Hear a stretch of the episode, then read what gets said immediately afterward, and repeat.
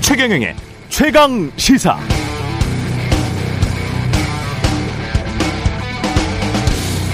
네, 며칠 전 우리 프로그램에서 청취자 한 분이 이런 문자를 보냈었죠. 한국은 대외 개방, 개방 경제라서 부동산 정책도 정부가 마음대로 못합니다. 네, 그때도 말씀드렸지만 지당하신 말씀이고요. 맞습니다. 100% 동의하고요. 부동산뿐만이 아니라 우리나라 대부분의 경제 정책, 경제 정책이라는 게 딱 두 가지밖에 없습니다. 사실 크게 보면 재정하고 통화 정책인데요. 이런 경제 정책에는 한계가 있습니다. 우리만 그런 게 아니고요. 세계 최강 미국 대통령도 기축 통화국이지만 마음대로 할 것 같지만 그래서 마음대로 못하는 것들이 실제로는 굉장히 많습니다. 그런데 유일하게 어떤 특정 시기 이런 선거 시기만 되면 모든 것을 본인이 다 할 수 있는 것처럼 말하는 사람들 그게 바로 한국의 대통령 후보들입니다. 지금 말하는 것만 들어보면 천지가 개벽할 것 같고요. 그런데 세계 시장에 개방된 자본주의 국가에서 어떤 그런 일이 갑자기 어떤 한 사람에 의해서 막 일어나고 그러지는 못합니다. IMF 환란 위기 이후에 역대 정부의 경제 정책들 정말 엄청나게 많이 달랐습니까? 한국 경제 보도가 말하지 않는 수많은 이야기들, 그 이면들 제가 좀 털어놨는데요. 궁금하시다면 오늘 오후 4시죠. 예. 홍사운의 경제쇼를 들어보시기 바랍니다.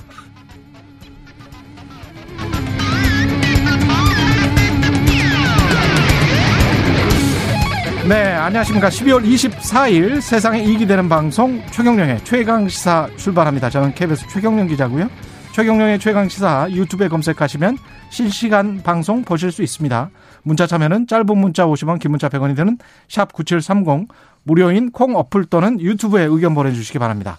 오늘 1부에서는 KBS 장혁진 기자와 함께 대장동 개발 의혹 핵심 인물인 김문기 처장의 사망에 대한 의문 짚어보고요. 2부에서는 더불어민주당 오영훈 의원 만납니다.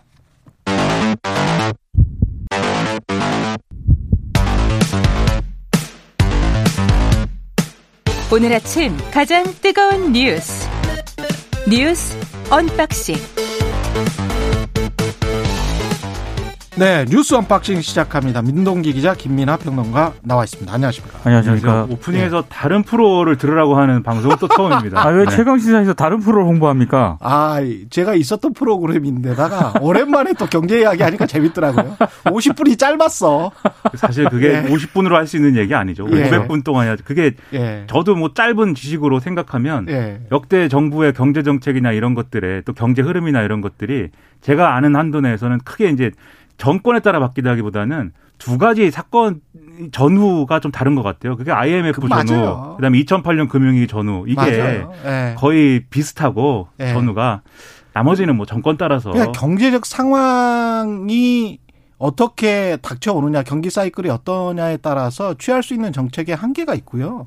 그리고 거기에 따라 조금 조금씩 바뀌어요. 조금씩 바뀌는데 사실 보도 자료의 rhetoric, 수사, 말 정도, 단어 정도만 바뀌는 거지 실제 내용은 거의 비슷해요. 왜 싸우는지 저는 모르겠어요. 지금 대선 후보들이. 그리고 사실 야심차게 하려고 했던 것들을 막 못하고 나중에 예. 이제 못하고 없어지고 막 이렇더라고요. 아유, 전부 과장과 허풍이 좀 심하고요. 그 다음에 언론 보도도 그것과 상응해서 이게 굉장히 뭐 다른 정책인 것처럼 묘사를 하잖아요. 어떤 거는 굉장히 뭐 사회주의적 그 전 정부 때 다 했어요. 오늘 그럼 50분 동안 최경영 기자가 어떻게 네. 정리하는지를 보겠습니다. 몇 시에 아, 하는 겁니까 그게? 정리가 안 되더라고요. 몇 시, 몇 시부터 예. 하는 겁니까? 예. 뉴스 언박싱을 꾸준히 들어보시는 게 더 나을 수도 있습니다. 드문드문 말씀을 드리겠습니다. 예. 박근혜 전 대통령이 사면될 듯 하다. 동아일보, 한국일보 보도가 좀 많이 나오네요. 어, 일단 동아일보는요. 예. 사면하기로 특별 사면하기로 이렇게 단정적으로 보도를 했고요. 음. 조선일보 등은 박근혜 전 대통령 사면을 적극 검토하고 있다. 뉘앙스 차이는 조금 있습니다. 근데 일단 보도가 지금 나오고 있고요. 박근혜 전 대통령 뭐 건강 상태가 좋지 않다라는 그런 보도도 있고 그리고 지난 20일하고 21일 법무부가 사면심사위원회 전체 회의를 열었거든요.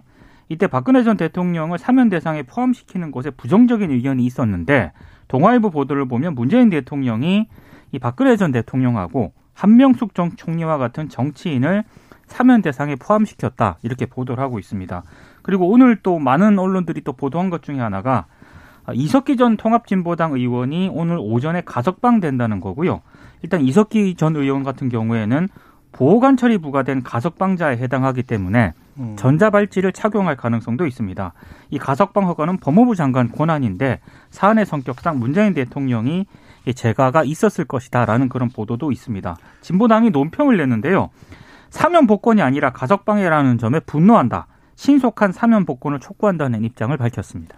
그 가석방이라는 거는 뭐 말씀하셨듯이 지금 이제 어, 이 논평에도 나오듯이 어, 이 형이 완전히 없어지는 건 아니기 때문에 예. 이 피선거권 제한이나 이런 것들은 살아 있습니다. 그래가지고 이제 그거에 대한 유감을 밝히는 것으로 보이고 그다음에 이제 이 이석기 전 의원 같은 경우에는 물론 여러 가지로 파장이 컸습니다만 그 사건이 어쨌든 간에 가석방이라는 거 일정 기준을 채우면 어쨌든 이제 심사해 가지고 이제 해 주는 것이기 때문에 그 기준을 맞췄다고 하면 어, 거기에 따라서 이제 법으로 이제 어, 할수 있는 범위 내에서는 뭐 하는 거야 문제가 없죠.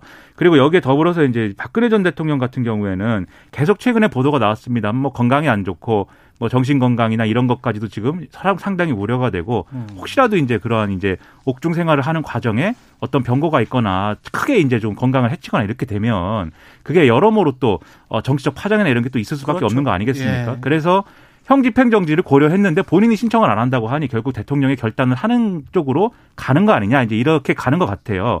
근데 이제 이석기 전 의원 사안도 그렇고 박근혜 전 대통령 사안도 그렇고 사면과 가석방 뭐 이런 형태긴 하지만 정치적으로는 대통령이 좀 어느 정도 국민들에게 설명을 해줄 필요는 있어 보입니다. 그래서 혹시 오늘 이제 어, 이 관련 내용이 나오거나 하면 그런 부분들이 좀 어떻게 되는지도 같이 봐야 될 것 같습니다. 예. 이재명 후보와 이낙연 전 대표는 어제 만나서 분위기는 괜찮았던 것 같습니다. 51일 만에 만났고요. 1시간 20분 정도 오찬 회동을 가졌거든요.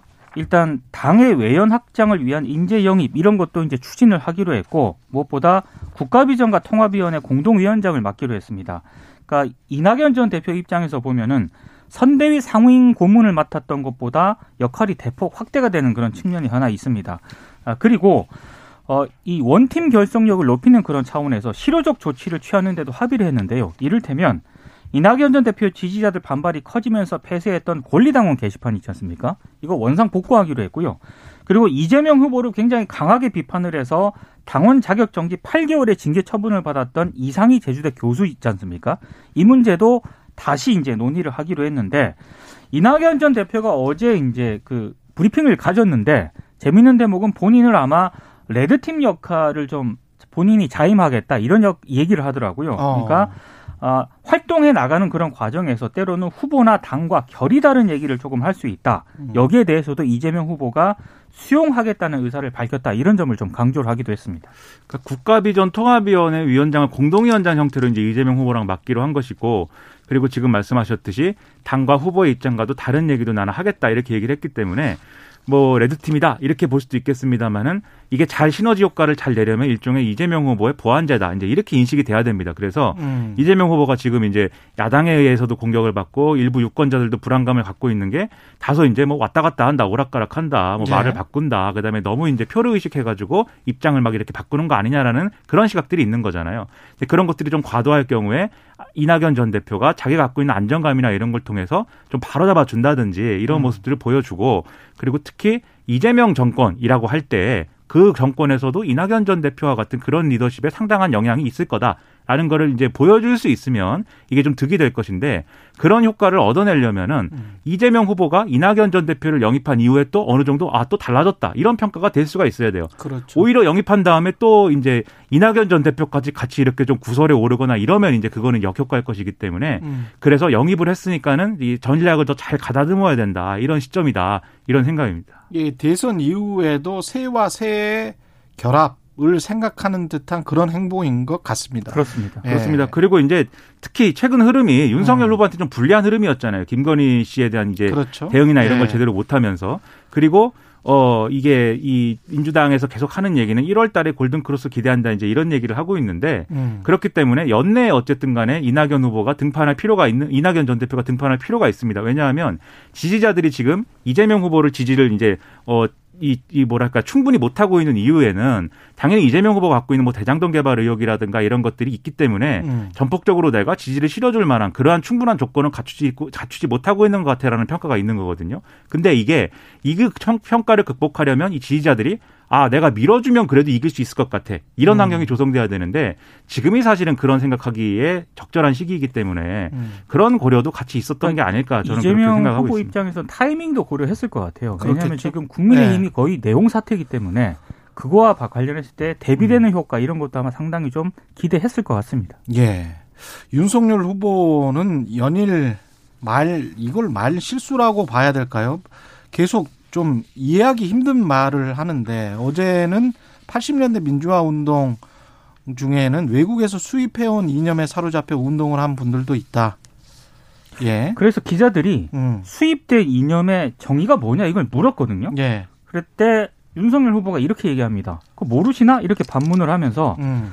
80년대 어, 이념 투쟁에 사용된 그 이념들 예를 들어서 남미의 종속 이론도 있을 테고 예. 북한에서 수입된 주사파 주체 사상 이론들도 있을 테고 그런 것들을 말하는 것이다 이렇게 비판을 했습니다. 음. 그러니까 아무래도 일부 운동권을 비판하려는 그런 의도였던 것 같아요. 근데 예. 이 맥락을 보면은 민주화 운동 자체를 깎아내리는 듯한 그런 발언으로 해석이 될 여지가 있거든요. 예. 그래서 어제 뭐 강민진 청년정의당 대표 같은 경우 논평을 했는데 국민의힘 정강에도 민주화운동 정신을 이어간다고 되어 있지 않냐. 음. 그럼 대체 국민의힘은 어디 외국에서 수입한 이념에 사로잡혔느냐 이렇게 비판을 했고요. 또 이 민주화운동 이 이론 못지않게 부득이라는 또 단어를 사용해서 이제 좀 굉장히 큰 논란을 빚었습니다. 예. 본인의 정치 참여 이유를 설명을 하면서 이 정권은 교체를 해야겠고 민주당에는 들어갈 수가 없어서 부득이 국민의힘을 선택했다 이 말을 했거든요. 음. 이 말을 한 이후에 이 당원 게시판에는 대단히 굴욕적이다. 이제는 중도는커녕 국민의힘 지지자도 돌아서겠다. 엄청난 반발이 좀 이어졌습니다. 일단 이 민주화 운동 관련 발언의 경우에는 이제 이런 구도입니다. 순수한 어떤 민주화 운동이 있었고 예. 불순한 민주화 운동이 있었는데 아 그, 렇게 이제 생각을 하는 것 같다. 아, 그렇게 해명을 했습니다. 예, 네, 그렇죠. 아, 순수한 민주화 운동은 60항쟁 같은 거는 이제 순수한 민주화 운동. 구체적으로 뭐는 네. 그렇고 아니다라고는 얘기를 안 했고요. 이야기는 안 했고요. 네. 불순한 네. 민주화 운동이라고 할 때는 확실히 그것은 음. 외국에서 수입된 이론을 에 이제 의해서 한 것을 말하는 거다 이렇게 이제 얘기를 했기 때문에 예. 이걸 가지고 해석을 해보면 순수한 민주화 운동이 있고 불순한 민주화 운동이 있는 거죠. 음. 그래서 이런 구도인데 저는 이게 전형적인 이제 색깔론의 논법이에요 사실. 왜냐하면 예. 뭐 이 주체 사상 얘기하면 무조건 색깔론이냐 이렇게 말씀하실 수도 있는데 그게 아니고 논법이 이제 그렇다라는 거죠. 음. 지금 예를 들면 외국에서 수입된 이론이라고 그랬는데 종속 이론. 예. 예. 근데 뭐 근데 이건 뭐 다른 얘기인데 밀턴 프리드먼은 뭐 외국 사람 아닌가요? 아, 외국 뭐, 이론 뭐 되게 네. 많아요. 저는 그 부분도 이해가 안 되지만 아니 종, 종속 이론 같은 경우도 뭐 정치학에서 많이 정식으로 다 공부를 하는 이론들인데요. 그렇습니다. 네. 실제로 한국에서 한 번도 이루어진 적은 없어요. 네. 정속 이론의 핵심은 수입 대체 이론이에요. 그러니까 브라질처럼 네네. 그렇게 자원이 많은 나라에서 그 해외 자본 대신에 전부 국유화 시켜가지고 네. 수입을 대체하자는 그런 거거든요. 근데 한국이 민주화 운동 이후에도 걸어온 역사는 수출 주도 성장형 경제였거든요. 한 번도 거기에서 이탈해 본 적이 없어요. 그렇죠. 정속 이론의 반대가 한국과 동아시아를 포함한 수출 주도형 성장 이론입니다. 그렇죠. 그러니까 네. 이게 종속 이론이라는 게 적이 없습니다. 예. 공성 종속 이론이라는 게 이제 네. 뭐 국내 운동권들 뭐 이런 사람들에게 이제 좀 어, 미친 영향이라는 거는 음. 제국주의에 대한 문제의식이었군요. 미국을 그렇죠. 중심으로 네. 한. 근데 그 얘기를 하는 건데, 근데 제가 왜 이게 문제라고 하는 거냐면, 지금 이 얘기가 어떤 맥락에서 나왔냐면, 지금 정부를 비판을 한 겁니다. 지금 정부를 비판을 하면서 왜 이 정부가 여러 가지 정책의 오류를 저질렀는가. 그 중심에는 이 과거에 이제 어떤 이념의 세례를 받은 운동권 출신 인사들이 정책을 했기 때문이다. 그걸 얘기하는 거거든요. 그런데 저는 이제 그러면은 이 정권에서 문제 삼고 있는 이 윤석열 후보가 문제라고 얘기하는 정책이 뭐냐면 소득주도 성장, 뭐 최저임금 인상, 그다음에 뭐 부동산 종부세 뭐 이런 것들이잖아요. 탈원전 뭐 이런 거를 지금까지 계속 문제 삼아 온 거잖아요. 그거하고 정석이론은 아무런 관련성이 아, 그렇죠. 그렇죠. 정석이론이든지 주체사상이든지 거기 안 나옵니다. 그 이론에 안 나오는데 그 중간에 연결고리를 얘기하지 않고 그냥 점프를 띄어서 이게 다 운동권이기 때문이고 그런 불순한 이론 때문이다라고 얘기하는 거는 과거에 과거에 저 사람 빨갱이여서 이렇게 하는 거 아니야라고 의심했던 그 논리랑 똑같은 거거든요. 그래서 최소한 왜 그렇게 생각하는 게 됐는지에 대한 중간 과정을 밝혀서 그 논리를 가지고 이 좀 이렇게 합리적으로 토론을 할 수 있도록 해주든지 아니면 이런 말씀을 하지 마시든지 이런 건데 이렇게 얘기를 했기 때문에 저는 상당히 이 부분은 대선 후보로서는 상당히 위험한 발언을 했다고 생각합니다. 예, 윤핵관은 도대체 누구나 이거는 또 윤석열 후보가 실제로 부인을 해버렸군요. 그러니까 장재원 의원을 이준석 대표가 공개적으로 지목을 했잖아요. 어제 지목했습니다. 2%에서. 그래서 예. 윤석열 후보가 장재원 의원은 윤핵관이 아니라고 직접적으로 반박을 했습니다. 그러니까 음. 국민 캠프에서부터 상황실장 그만두고 선대위에 출근도 안 하고 있는데 어떻게 윤핵관이 되겠느냐? 그러니까 장 의원에게 윤핵관인지 기자들이 한번 물어보라라고 얘기를 했고요. 그리고 이제 이준석 대표로부터 저격을 당한 장재원 의원이 또 어제 입장을 내놨습니다. 네. 그러니까 장재원이 미우니까 부산에 있으라. 그러니까 부산을 벗어나지 말라고 이제 이준석 대표가 얘기를 했는데 음. 아, 대선에 도움되는 얘기가 아니라고 반박을 하면서 또 약간 약간 우픈 얘기도 했는데요. 그 법사위에는 참여해야 되지 않겠느냐라는 장재원이 법사위 소속이거든요. 그 그러면 부산 벗어날 수도 있다. 뭐 이런 취지로 또 해명을 하기도 했고 예. 아무튼 굉장히 인신공격성 발언이다라고 이제 반박을 했습니다. 그런데 김종인 위원장이 또 어제 선대회의를 주재를 했거든요. 김종인 위원장의 뉘앙스는 또 윤석열 후보하고 조금 다릅니다. 뭐라고 얘기를 했냐면 한 6분 정도를 선대위 난맥을 질타했는데요. 어떤 사람은 나는 후보와 가까우니 내 나름대로 뭘 해야겠다라고 생각하는 분이 많은 것 같은데 불협화음이 노출되면 설사 대통령의 당선이 되더라도 저당이 제대로 가능 기능할지 우려하는 분도 계신다. 그러니까 상당히 일부 윤핵관들에 대해서 경고 어떤 그런 발언을 하는 것으로 해석이 되고 있습니다. 그러니까 후보 눈도장 찍으려고 이렇게 좀 오버해 가지고 뭐 이렇게 하지 말라는 얘기를 김종인 위원장은 하고 있는 거죠. 윤석열 후보가 이제 여기에 대해서 이제 기자들이 물었을 때 장재원 의원은 지금 선대인의 직책도 없고 비서실도 떠난 지 오래됐고 따르는 이렇게 좀 사름 실무자도 없는데 어떻게 윤핵관일 수 있겠느냐 이렇게 이제 반문을 하면서 웃었는데 근데 어제 이준석 대표의 주장은 그런 게 없는데도 실세로서의 역할을 하기 때문에 그게 윤핵관인 거다라고 얘기를 했거든요. 그러니까는 전혀 이제 답은 안 돼요. 윤석열 후보가 하는 말이. 그 다만 어제 이준석 대표가 했던 얘기 중에 다만 이준석 대표가 좀 더 확인했으면 싶은 것은 장재원 의원 항변을 보면은 자기가 이제 얘기했던 이 선대위도 모르는 거를 장재원 의원이 다 알고 있느냐에 대해서 이준석 대표가 얘기를 했지만 음. 장재원 의원은 그게 이제 언론 보도된 것들을 보면은 나온다는 얘기거든요. 그렇죠. 그래서 그런 거 어제 한 얘기 보면 이준석 대표가 정보가 빠르든지 핵심 관계자인 걸 자인한 거 아니냐라고 했는데 그렇죠. 장재원 의원 항변은 정보가 빠른 것이다. 신문 을 음. 열심히 본 것이다. 이것이기 때문에 이 부분은 이준석 대표가 한번 또 점검 해 봐야 될 필요가 있습니다. 윤석열 후보로서는 뭐 최근에 굉장히 안 좋은 소식들이 계속 들리고 있는데 윤석열 어, 후보의 장모 되시는 분이 통장 잔고 증명서 위조로 징역 1년, 징역 1년 선고 받았고요. 일단 보석으로 석방 중이기 때문에 법정 구속은 안 됐거든요. 법정 구속은 안 됐고 재판부가 일단 판단한 거는 이렇습니다. 위조한 잔고 증명서 액수가 일단 거액인데다가 예. 수회에 걸쳐 지속적으로 범행을 했고 이 잔고 증명서를 증거로 제출을 하지 않았습니까? 예. 그래서 재판 공정성을 저해하려 했다. 이제 이렇게 판단을 했고 이제 징역 1년을 선고를 했는데요. 일단 최 씨 변호인이 판결문 뒤에 입장문을 냈습니다. 객관적인 증거 없이 정황만을 근거로 유죄를 선고한 잘못된 판결이다. 판결을 받아보고 항소 여부를 결정을 하겠다라고 밝혔는데 음. 관련해서 또 기자들이 윤석열 후보에게 입장을 물었습니다. 예. 근데 윤석열 후보는 사법부 판결에 대해서 공적으로 언급하는 것은 적절하지 않다 이렇게 입장을 내놓았는데 과거에 검찰이 과잉 수사했다라고 입장을 낸 적이 있었거든요. 그랬었습니까? 예. 예. 그래서 이 부분에 대해서 입장이 변함이 없느냐라고 기자들이 물으니까 음. 본인이 시인을 하고 인정을 한 것이기 때문에 그런 이야기, 그러니까 과잉 수사는 아니다라고 입장을 내놨고요. 음. 아, 과거 이제 이게 지금 재판이 굉장히 늦어졌잖아요. 그렇죠. 그래서 대검에서 사실 장모 문건도 만들고 그러지 않습니까? 그렇습니다. 그래서 네. 이게 늑장 수사 의혹이 불거진 것에 대해서 윤석열 후보가 과거에 검찰에서 그 건으로 입건을 하지 않은 것은 그럴 만한 이유가 있었기 때문이다라고 또 얘기를 했는데 음. 근데 장모 문건이라든가 이런 게 대검에서 이제 만든 것을 봤을 때 아무래도 윤석열 후보의 이 해명이라고 하는 게 정확한 해명은 아닌 것 같습니다. 이게 검사가 구형을 1년을 했습니다. 예. 근데 판결이 1년이 나왔어요. 그게 뭐겠습니까? 음. 보통 그렇게 나옵니까? 그렇게 안 나오거든요. 그렇죠. 좀 깎아주죠. 그렇죠. 예. 그런데 1년을 꽉 채워서 줬다는 것은 이 뭐 구형을 뭐 이렇게 손방망이로 했다 이런 음. 결론도 되지만 윤석열 후보가 말하는 것처럼 과거에 입건이 안 된 게 이유가 있어서다라는 해명이 안 맞는 거죠 사실 충분한 이유가 있었다고 볼 수도 있는 그러한 이제 판결인 거죠.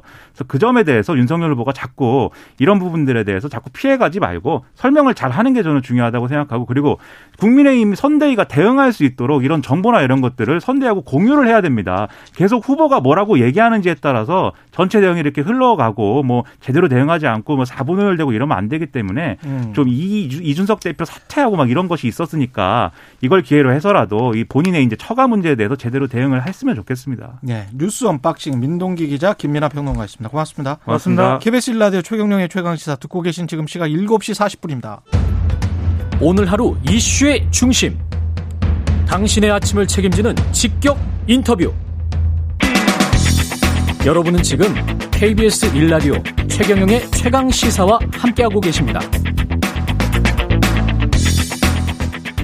네, 대장동 개발 사업의 주무 부서장이었습니다. 실무자였는데요. 김문기 성남 도시개발공사 개발 1처장이 사망하면서 대장동 의혹과 관련해 윗선, 이른바 윗선을 향하던 검찰 수사도 다시 한번 타격을 입을 수밖에 없을 것 같고요. KBS가 최근에 입수한 사업 협약서가 있어요. 김문기 처장이 당시 팀장으로 대장동 의혹에 깊숙이 개입한 정황도 여기에 담겨 있고 이게 관련해서 늘 문제가 됐었던 초과 이익 환수제가 언제 들어갔다가 언제 빠졌는지 그 문서로 확인된 사안들이 좀 있습니다. 관련 취재를 하고 있는 KBS 장혁진 기자 나와 있습니다. 안녕하세요. 네, 안녕하세요. 예. 일단 숨진 김문기 개발 사업 1처장 당시에는 성남시 에, 이재명 성남시장이 있을 때는 어떤 업무를 담당했습니까? 그때는? 일단 그 성남 도시 개발 공사가 워낙 지금 언론에 많이 나오니까 네. 그 회사부터 조금 설명을 드리면 그래요? 예. 이 성남 도계공이 한 직원 수가 한 천 명 정도 되는 회사예요. 아, 그군요. 예, 근데 한 여기서 부동산 네. 개발 업무를 맡는 직원들은 한 20명밖에 안 됩니다. 아. 그러니까 극소수만 이제 개발 업무를 맡는 거예요. 그 이제 취재를 해보면 이제 도계공 분들이 좀 억울해하는 부분도 있어요. 이제 사실 1000명 중에서 20명이면 정말 거기는 그 사람들만 알겠네. 그렇죠. 왜냐면 네. 이게 그 도시공사랑 이제 그 합쳐져서 만들어진 회사예요. 아. 그러니까 원래는 이제 그 성남의 이런 시설들 관리하는 업무가 주 업무인데 이제 개발 업무는 이제 소수들이 맡는 업무인데 마치 좀 언론에는 너무 막 탐욕스러운 그런 집단처럼 비춰져서 좀 억울해하는 분도 있어요. 그때 예. 그리고 처음 맡았겠군요. 그 그렇죠. 일이 시작이 됐을 때부터 도계공이 설립된 게 2014년입니다. 얼마 안 됐어요. 예. 그러면 이제 민간하고 공영하고 같이 한번 개발 개발해 보자. 민간 합동이 시작될 때부터 제대로 이 업무가 시작된 것이고 그 한 20명 정도가 모든 일을 담당을 했었다. 그렇죠. 근데 그, 그 중에 한 명이다. 이분 예, 예, 뭐 핵심이었던 거죠. 그 다시 이제 질문으로 돌아가 보면 음. 그 이제 대장동 사업이 이제 2015년 이제 도계공에서 진행이 되는데 이제 도계공 개발 사업 본부에 개발 사업 1팀이 있었어요. 예. 이 개발 사업 1팀이 대장동 사업의 주무 부서였고요. 음. 이제 개발 사업 본부장이 이제 지난 10일에 극단적 선택을 한 유한기 본부장이었고 예. 개발 사업 1팀장이 바로 김문기 처장이었던 거죠. 아, 예. 예. 개발 사업 1처가 1팀이 일처로 나중에 바뀐 거예요, 이름이. 아, 네, 그래서 처장님이라고 하는 거고 이 그 개발 사업 1팀의 실무자가 이제 세 분이 계셨습니다. 예. 이제 한모 씨, 주모 씨, 이모 씨가 계셨는데 음. 이네 분이서 김문기 팀장까지 해서 이 네 분이서 이제 그 이제 대장동 사업의 핵심 문서들, 공모 지침서, 사업 협약서, 주주 협약서 음. 이 핵심 문서들의 작성을 담당했던 거죠. 그렇죠. 근데 이번에 이제 KBS가 입수한 거는 그 과정에서 사업 협약을 민간과 해가는 과정에서 어, 네 가지 버전이 각각 다른 시기에 이제 있었다는 거 아니에요? 그러니까 초안부터 최종안까지 다 입수한 거죠? 예, 그렇죠. 예. 이 사업협약서가 가장 중요합니다. 음. 왜냐하면 이 사업협약서에서 그 대장동 사업의 수익 배분 구조를 확정을 하거든요. 음. 근데 그 저희가 이제 입수한 거는 이 이제 검찰 공소장을 보면 2015년 5월 20일 경부터 그 사업협약서 그 내용을 논의를 해요. 음. 성남의들과 그 성남 도, 계공이 예. 그 최종 체결은 6월 14일에 이루어집니다. 음. 그, 그 과정 동안에 이제 수정된 계속 버전업된 사업 협약서라고 보시면 됩니다. 어떻게 수정이 됐습니까? 일단 이제 최초 버전을 보면 예. 저희가 이제 그 문서 정보를 이력을 조회할 수가 있어요. 그렇죠.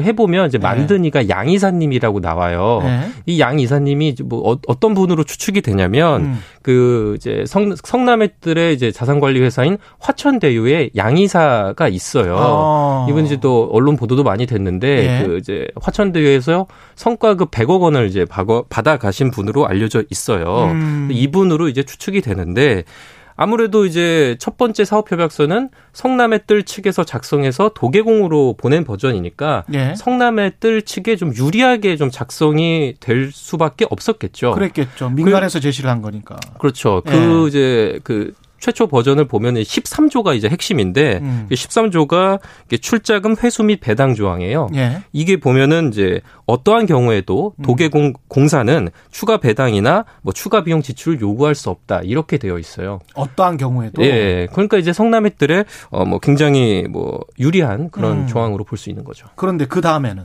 그 두 번째 버전이 이제 그 파일명은 5월 22일로 되어 있는데 몇 년이죠? 그 2015년 5월 22일로 아, 되어 모든 것은 다 2015년에 벌어진 예. 일들입니다.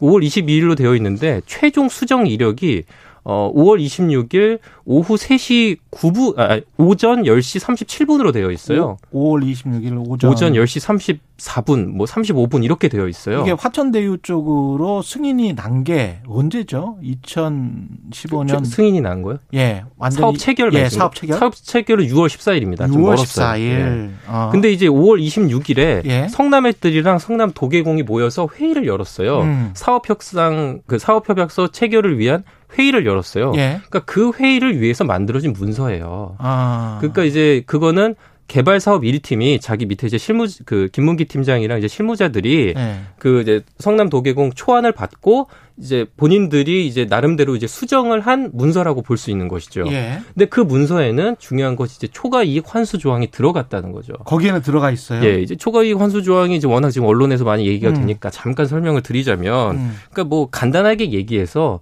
그 예상보다 대장동 사업에서 예상보다 많은 이익이 발생했을 때그 그렇죠. 그 이익을 성남 도계공이 가져갈 수 있도록 하는 조항이에요. 그렇습니다. 그러니까 이 조항이 있으면 이제 도계공에게 좋은 거고 음. 그 성남의 뜰리에 성남의 뜰 측에는 좀 불리한 그런 그렇죠. 조항인 것이죠. 예. 그런데 이 조항이 또 빠졌습니까? 세 번째 버전에서는? 그렇습니다. 이제 세 번째 버전 빠지는데 예. 아까 그 두 번째 버전 그러니까 예. 성남의 뜰이랑 어 이제 성남 도계공이 이제 회의를 했을 때 음. 5월 26일에 회의를 했을 때 있었 그때는 이제 환수 조항이 살아 있었단 말이에요. 음. 그 다음 날에도 살아 있었어요. 5월 27일에도. 예. 5월 27일 오전 10시 한 반쯤에 예. 이 이제 실무자가 어. 그 개발 사업 1팀의 실무자가 김문기 팀장에게 결제를 올립니다. 개발 사업 1팀의 실무자라는 건 한 한모 씨 네, 맞습니다. 한모, 씨. 한모 씨가 예. 이제 김문기 팀장에 결제를 올립니다. 음. 자, 이제 사업 협약서 검토해 주세요. 음. 이제 김문기 팀장이 다른 팀에 이제 문서들을 보냅니다. 사업 협약서를. 예. 그때 보낸 팀이 이제 전략 사업 팀에 정민영 변호사가 있는 팀에 보내요. 아. 예. 근데 이제 아무 이제 그 회신이 없다가 예. 뭐 아시겠지만 이제 그 그 공기업에서는 문서가 이제 왔다 갔다 하면 그게 다 기록이 남지 않습니까? 그렇죠. 예. 근데 아무 이제 회신이 없다가 5월 27일 오후 2시에 또 회의가 열립니다. 김문기 팀장이랑 정민영 변호사 그리고 이제 김민걸 팀장이라고 이제 정영학 회계사가 추천한 인물인데 아 그래요? 예, 요요 네 명이 또 참석한 비공식 회의가 열려요. 예. 그 회의가 있고 난 뒤에 그 5월 27일 오후 5시 어 50분쯤에 음.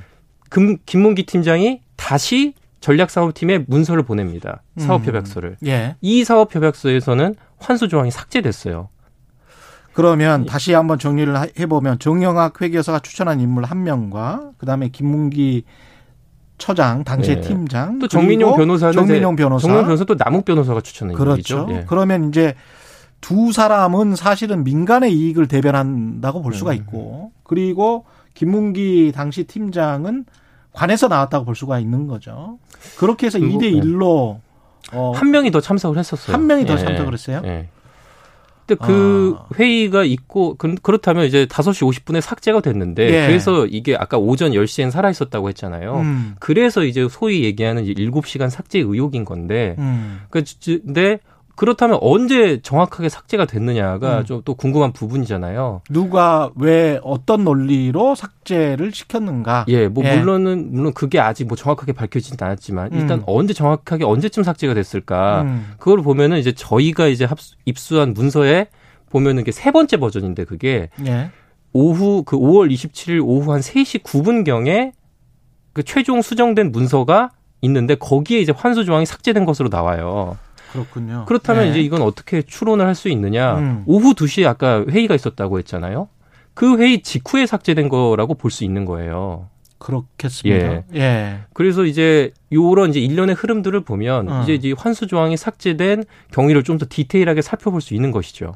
이 과정에서 유동규 본부장은 이 팀들을 다 관할하는 본부장이죠. 그때 당시 이제 사장이 누구였냐면 예. 그 이제 유동규 본부장이 직무대리를 맡고 있었어요. 직무대리. 그 예. 2015년 2월 그러니까 이, 이 일이 벌어지기가 석달 전쯤에 예. 그 이른바 그 사퇴 강압 의혹이라고 해서 음. 그 이제 황무성 사장이 이제 그 이제 퇴직을 하고 예. 이제 뭐 3월 경부터 유동규 본부장이 사장 직무 대리를 맡고 있었습니다. 음. 그래서 이제 당시 이제 유동규 그 본부장이 이제 이제 사장 직무 대리로서 시 의회로 출석도 하고 예. 성남시와 소통도 하고 또 이런 이제 업무를 맡고 있었던 것이죠. 김웅기 처장은 왜 이런 극단적 선택을 했을까요? 그러니까 좀 저도 이제 당시 이제 그 김문기 처장을 음. 이제 뭐 이제 가까이서 봤던 지인들과 음. 뭐 경찰 뭐 이런 부분들 이런 분들을 이제, 이제 취재를 했었는데 음. 이 김문기 처 그 김문기 처장이 검찰에 네 차례 그리고 경찰에 두 차례 이렇게 참고인 그 소환을 받았었어요. 조사를 받았었어요. 예. 좀 이제 극단적 선택의 좀 배경으로 좀 추측할 수 있을 만한 좀 정황들이 좀 보이는데 음. 우선 사망 전날 정민용 변호사가 기소가 됐습니다. 예. 네. 근데 이게 정민용 변호사는 그 이제 그 남욱 변호사 김만배 씨 이분들 음. 공소장에 그, 그 적시가 되어 있어요. 음. 그 이제 민간 사업자 선정할 때 뭐 점수를 몰아줬다 이런 부분으로 이제 적시가 되어 있는데 예. 거기에 김문기 씨도 같이 나와요. 그러니까 그, 그것을 봤을 때 자신도 아. 공범으로 기소가 될 수 있다라고 생각을 하셨던 것 같아요. 그렇군요. 우리가 김문기 씨가 한 이제 오늘 뭐 오늘 오전에 음. 이제 보도가 나왔지만 뭐 이제 변호사를 한 달 전쯤에 선임을 했는데 변호사분도 좀 그런 의견을 전달했다고 해요. 아. 좀 기소가 될 수 있을 것 같다. 아. 그런 점에 있어서 심적 부담 압박감. 음, 예. 마지막으로 이게 지금 이재명 후보는 초과이익 환수 조항을 사전에 인지했거나 묵인했거나 어, 승인했거나 뭐 이런 초과이익 환수제가 없어지는 그 과정에서 또는 그 이후에 이게 이제 사실은 그 배임과 관련된 거거든요.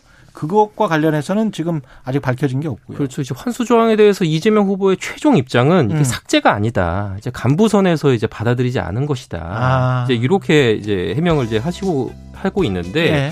사실 이 환수 조항에 대해서 이재명 후보가 인지했냐, 음. 뭐 어떤 지시를 내렸냐 이게 이제 핵심이거든요. 그렇죠. 또 이것과 관련해서 뭐 국민의힘 쪽에서는 뭐 호주 출장 사진도 뭐 이렇게 제시하면서 서로 알고 모르고 이런 거는 지금 핵심적인 거는 아니고요. 제가 생각했을 때도 네. 뭐 언제 알았냐 이거는 중요한 부분은 그렇지. 아니에요. 네. 근데 이제 다만 이제 호주 출장이 2015년 1월이었는데 예. 이거는 좀 좀 눈여겨 볼 부분입니다. KBS 장혁진 네. 기자였습니다.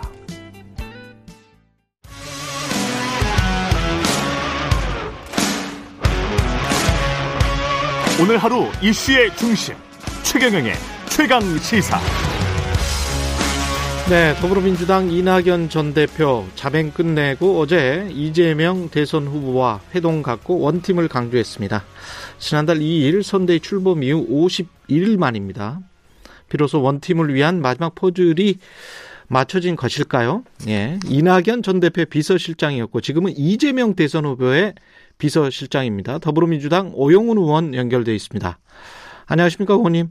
네, 안녕하십니까? 예.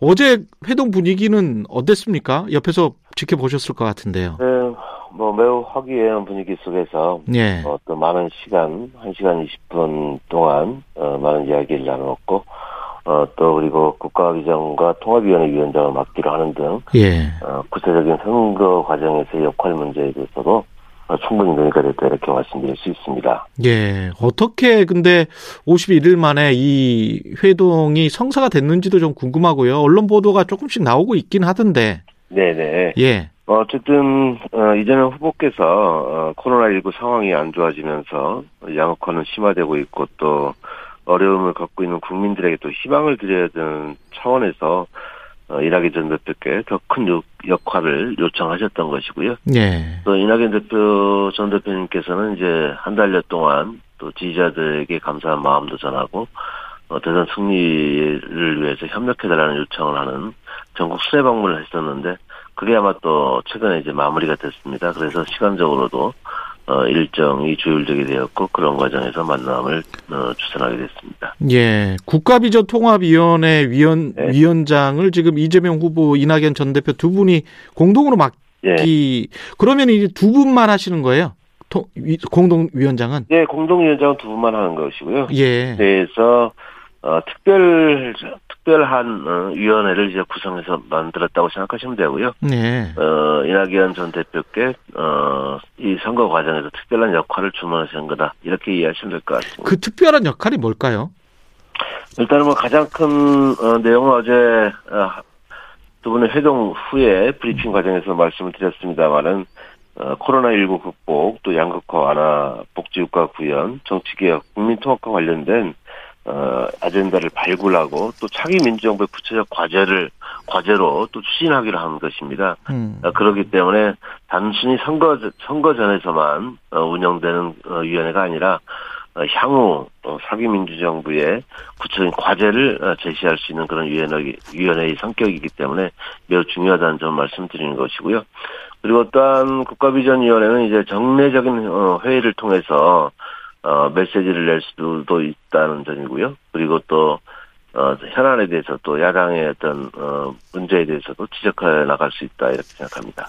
아 지금 말씀하신 것 중에 사기 민주 정부의 과제를 제시할 수 네, 있다. 네. 그러니까 집권하고 나서도 이 위원회는 계속 기능할 수 있다. 지금은 선대차 차원이기 때문에 예. 그 이후에는 어떤 방식으로 할지는 고민을 해봐야 되겠습니다만은 음. 정부의 과제 밑그림을 그리는 작업도 하, 한다 이렇게 이해를 하시면 되겠습니다. 어떻게 보면 이제 정치 공학적으로 보면 당 내에 이낙연 전 대표의 어떤 세력과 어떤 통합적인 그런 모습으로 가는 그런 느낌도 있네요. 지금 말씀 들어보니까. 네, 당내 지지층이나 당원들의 단합뿐만이 아니라 음. 어, 우리 국민들도 상당히 갈라져 있지 않습니까? 예. 어, 그래서 국민 통합에도 저는 도움이 되는 어, 그런 역할들을 해나가시게 될 것이다 이렇게 말씀드립니다. 근데 그 이낙연 전 대표가 이런 말씀하셨단 말이죠. 네. 그 후보나 당과 결이 조금 다른 이야기를 할 수도 있을 것이다. 네. 예. 이거는 무슨 의미일까요? 어, 지금 더불어민주당의 어, 민주당 다음을 좀 더 찾아나가는 과정에서 예. 목소리도 존중되어지고 어, 그런 상황으로 나아가야 더 큰 통합을 이뤄나갈 수 있는데 어, 지금까지는 뭐 예를 들어서 당원 게시판을 좀 닫아버렸다라든가 일시적인 표시가 있었던 것이고요. 예. 다양한 목소리가 잘 들리지 않는 구조가 되어버린 거 아닌가 하는 걱정이 있었던 것 같습니다. 더큰 통합으로 나아가기 위해서는 어, 당내에서 다양한 목소리가 반영되는 구조로 어, 가는 게 맞다. 그런 과정에서 약간의 결이 다른 목소리가 나올 수도 있다. 음. 이런 말씀을 주신 것으로 이해합니다. 결이 다른 목소리가 나올 수도 있고 그리고 그게 네. 또 민주당 다음으로 연결돼서 꼭 이재명 후보의 어, 어떤 목소리가 아니라도 민주당 다음이라고 생각이 된다면 그게 네. 민주당의 당론이나 다음 어, 정부의 어떤 정책으로 채택될 수 있다. 이렇게 해석될 수 있을까요? 예, 예, 예. 맞습니다. 예. 지금 저 비서실장을 사실은 이낙연 전 대표 비서실장이셨단 말이죠. 맞습니다. 예. 예, 근데 이재명 후보 비서실장 지금 맡고 계신데 어떠십니까? 좀 처음에는 어색했을 것 같아요. 어, 처음엔 어, 전혀 뭐 예상하지 못했던 상황이기 때문에, 예. 어, 좀 당혹스러운 측면도 있었고요. 예. 한편으로는 또 여러 가지 기대도 하게 됐습니다만은, 어, 이낙연 전 대표님을 비롯한 또 동료 의원님들과 또 상의하면서 음. 어, 그런 제안에 대해서 어, 수용하기로 결정을 했었고 어, 또 비결정 역할을 맡고 있는데 어, 이 이재명 후보의 인사 스타일을 좀 그 엿볼 수 있는 측면이 있지 않았나 생각합니다. 음. 특히 어, 비서실장은 뭐 가장 측근 중에 해야 한다는 이런 고정관념을 깨버리는 것이죠. 예. 어, 또 어떤 그 현실적인 과제를 위해서는 그 실용적 어, 선택을 하시는 어, 인사 시스템을 갖고 계시구나 하는 점을 느끼게 됐습니다. 비서실장이면 완전히 이제 지근거리에서 계속 볼 거 아닙니까 후보를? 네네 네. 그 밖에서 봤을 때 밖이라고 하기는 좀 어렵긴 합니다만 좌우지간 비서실장이 아니었을 때하고 지근거리에서 보좌를 했을 때하고 좀 다릅니까? 어떻게 보세요? 어 아무래도 좀 다르죠. 음. 어 어떤 점이 이제 가까이서 이제 모셔보지 못했기 때문에 예. 어 진짜 그 인간적인 풍경 어 어떤 모습이나 이런 부분들을 보기는 어려웠었습니다. 그렇지만 어 최근 이렇게 지내보면서 어느 누구와도 스스럼 없이 스킨십을 할 수 있는 권위를 내세우지 않으신 분이구나 이런 생각을 좀 했고요. 예. 그리고 그리고 또 의사결정과 어떤 판단에 있어서 대단히 속도가 빠르신 분이라는 것 생각을 했습니다. 음. 그래서 최근 얘기되고 있는 포노사피엔스가 아, 전형적인 분이시구나. 포노사피엔스다. 이런 생각을 좀 했고요. 음. 그 휴대폰을 제대로 잘 활용하시는 분이기 때문에 어, 지지자들과 또 국민들과 다양한 어, 그런 목소리를 가감없이 듣고 계시고 네. 또 본인의 생각도 속도감 있게 폭넓게 그 전달하시는 그런 능력을 갖고 계신 분이다 이렇게 생각합니다. 예. 그 판세를 좀 보겠습니다. 어제 발표된 전국 지표조사 MBS 가장 사자 가상 대결 결과를 보니까 이재명 후보 35, 윤석열 후보 29%인데 네, 네, 네.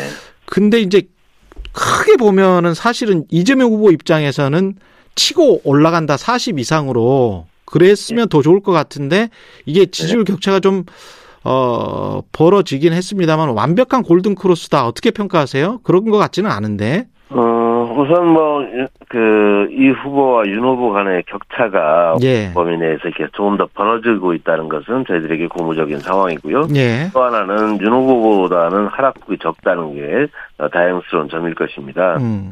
어, 그런데 대선 전국이 이제 네거티브 양상으로 전개되는 측면, 그리고 또 여야가, 여야 후보가 가족 리스크로 인해서 부동층이 약간 더 두터워진 측면이 있습니다. 부동층이 두터워졌네요. 예. 예, 예. 그래서 그렇지만 어제 이낙연 대표가 전격적으로 이제 합류를 하면서 우리 당 같은 경우에는, 어, 이 국, 당내 지지를 더욱더 끌어낼 수 있는, 어, 그리고, 어, 지지율을 상승시킬 수 있는 그런 요인이 형성이 됐고, 그리고 음. 예, 향후의 정책과 비전을 좀 더 구체적으로 계속 어, 제시를 해나가게 된다면 어, 골든 크루스는 조만간 오지 않을 것인가 생각을 합니다. 어, 저는 어, 신년 여론조사에서는 어, 골든 크로스가 이루어지기를 어, 기대하고 있다는 말씀드립니다. 아, 신년 여론조사 정도에서는. 근데 이제 가장 지금 저 선거 판세로 보면 실점을 오히려 누가 덜 하느냐, 이게 굉장히 중요해졌고, 이런 양상으로 가다가는 잘못하면 누가 되든 간에 네. 어떤 그 광범위한 국민적 지지를 얻는 국민 통합형 대통령이 되기가 좀 힘들지 않을까 그런 우려도 있습니다. 누가 되든. 어, 저는 그렇지 않다고 보고요. 예. 어, 지금은 그 정책 대결이 되고 있지 않기 때문에 그런 음. 걱정들이 나타날 수 있습니다. 예. 어, 저는, 어, 이재명 후보와 또 윤석열 후보 간의 양자 토론이라든가, 어, 같이 어, 정책에 대해서 국민들께 소상하게 밝힐 수 있는 그런 기회가 보장되어야 한다고 생각을 합니다. 음. 어, 윤석열 후보는 세 번의 법정 토론이면 충분하게 국민들에게 알릴 수 있다라고 말씀을 하시고 계시는데 예. 저는 이것은 정책 선거가 될 수 없는 구조를 윤석열 후보가 만들어가고 있다 이렇게 말씀을 드립니다. 음. 하루빨리 양자 어, 양자 TV 토론 등을 통해서 국민들에게 정책과 비전을 제시할 수 있는 그런 기회가 왔으면 합니다. 그 더불어민주당 전용기 의원이 세 번의 그 토론을 TV 토론을 일곱 번으로 늘리자라고 입법 발의를 했지 않습니까? 네네. 이거는 전격적으로 그냥 왜냐하면 지금 현재 민주당이 의석수가 많기 때문에 네네네. 실제로 그냥 통과시킬 생각이세요? 아니면 그 상징적인 겁니까? 상대를 압박하는? 어, 지금 당의 입장에서 이제 제시한 것은 아니라고 예. 보고요. 어, 다만 그 그만큼 또 이 법정 토론이 어, 갖는 제한 때문에 어, 국민들의 어떤 판단을 어렵게 하는 그런 요인이 될 수 있다는 그 어, 입법 발의의 취지가 있다고 생각하고요. 음. 다만 임시국회에 지금 유사일정이 합의되고 있지 않는 상황 등을 고려하게 되면 어, 대선 전에 이 법안이 통과되기는 쉽지 않은 상황일 것이다 이렇게 생각을 합니다. 그렇군요. 소상공인 자영업자 손실보상 지원 강화 방안도 당론으로 정해졌고 그다음에 선지원 후종, 후정산 하자 이거는 이재명 후보가 지금 강력하게 드라이브를 걸고 있는 것 같은데요. 네, 네. 이것도 국회에서 통과가 돼야 되는 거잖아요. 네, 소상공인 지원법 어, 즉 시행령이 개정되어 하는 상황이 아 시행령이군요. 예, 예, 예, 예. 예, 예. 그러면 그거는 그냥 정부에서 그여 당정이 합의하면은 그냥 가능하겠습니다. 네, 네, 네, 그럴 수 있습니다. 예. 다주택자 양도세 중과 한시 완화 방안 이거는 working group을 만들겠다. 만들어서 그러면 네. 언제 어떤 공식적인 뭐가 나오나요? 공개 저 구체적으로? 어쨌든 이와 관련해서는 이제 법적으로 뒷받침돼야 되는 부분이 있고 국회에서 어, 여야가 협의를 해야 될 상황인 것으로 알고 있습니다. 예. 어, 어, 우리 당의 입장, 당의 입장이 working group을 통해서 정해지고, 그리고 여야 국회 협의 과정을 통해서 처리할 수 있다면 가장 좋은 것이고요. 어, 또, 그리고 정부의 입장에 대해서도 어, 충분히 우리가 이해는 하고 있습니다. 그렇지만, 국내 처한 삶의 현실이 어, 간단치 않기 때문에 이 문제에 대해서도 주택, 주택 공급 차원의 문제에 대해서도 충분히 검토해야 된다는 이런, 어, 예, 이재명 후보의 이야기가 있기 때문에 예. 그에 대해서도 좀 더 진전이 되기를 기대하고 있다는 점 말씀드립니다. 그 대장동 이야기를 안 할 수가 없습니다. 김문기 성남도시개발공사 개발 1처장이 네. 숨진 채 발견됐고 유족들은 수사기관의 무리한 수사, 회사의 중징계 네. 결정, 네. 아, 극단전 선택이었다 이렇게 지금 이야기를 하고 있는데요. 네. 이재명 야당에서는 뭐 이재명 후보를 여전히 이제 타겟으로 이 모든 책임이 이재명 후보에게 있다 이런 입장인 것 같아요. 네네네. 예, 어떻게 보십니까? 글쎄요. 우선 또, 어, 결코 일어나서 안 될 소중한 생명 희생에, 어, 애도를 표하고요. 검찰에서 대장동 건을 좀 빨리 수사를 마무리해야 된다고 생각을 합니다. 음. 어, 실제 진실이 밝혀지는 가운데 마무리가 될 수 있도록 해야 된다고 보여지고요. 그리고 또한, 어, 우리 이재명 후보가 일관되게 주장해온 어, 특검이 어, 빨리 야당의 합주를 통해서 받아들여져서 어, 이더 이상 국민적 의혹이 남기서는 안 된다 이런 생각이 들고요. 그리고 이 문제와 관련해서 또뭐 검찰이든 수사기관에서 대단히 그 조사를 해봤지만 아직까지 이재명 후보와의 어떤 관련성이나 이런 부분에 대해서 입증된 바가 전혀 없다고 저는 생각을 합니다. 음. 어, 그래서 국민적 의혹을 빨리 마무리하기 위해서 어, 특검을 할 수 있도록 어, 야당의 협조를 다시 한번 요청드린다 말씀드리고요. 예. 그 초기부터 의혹을 따라가 보면 돈을 받은 바는 없다. 그거는 뭐 아무런 결 뭐 증거가 없고요.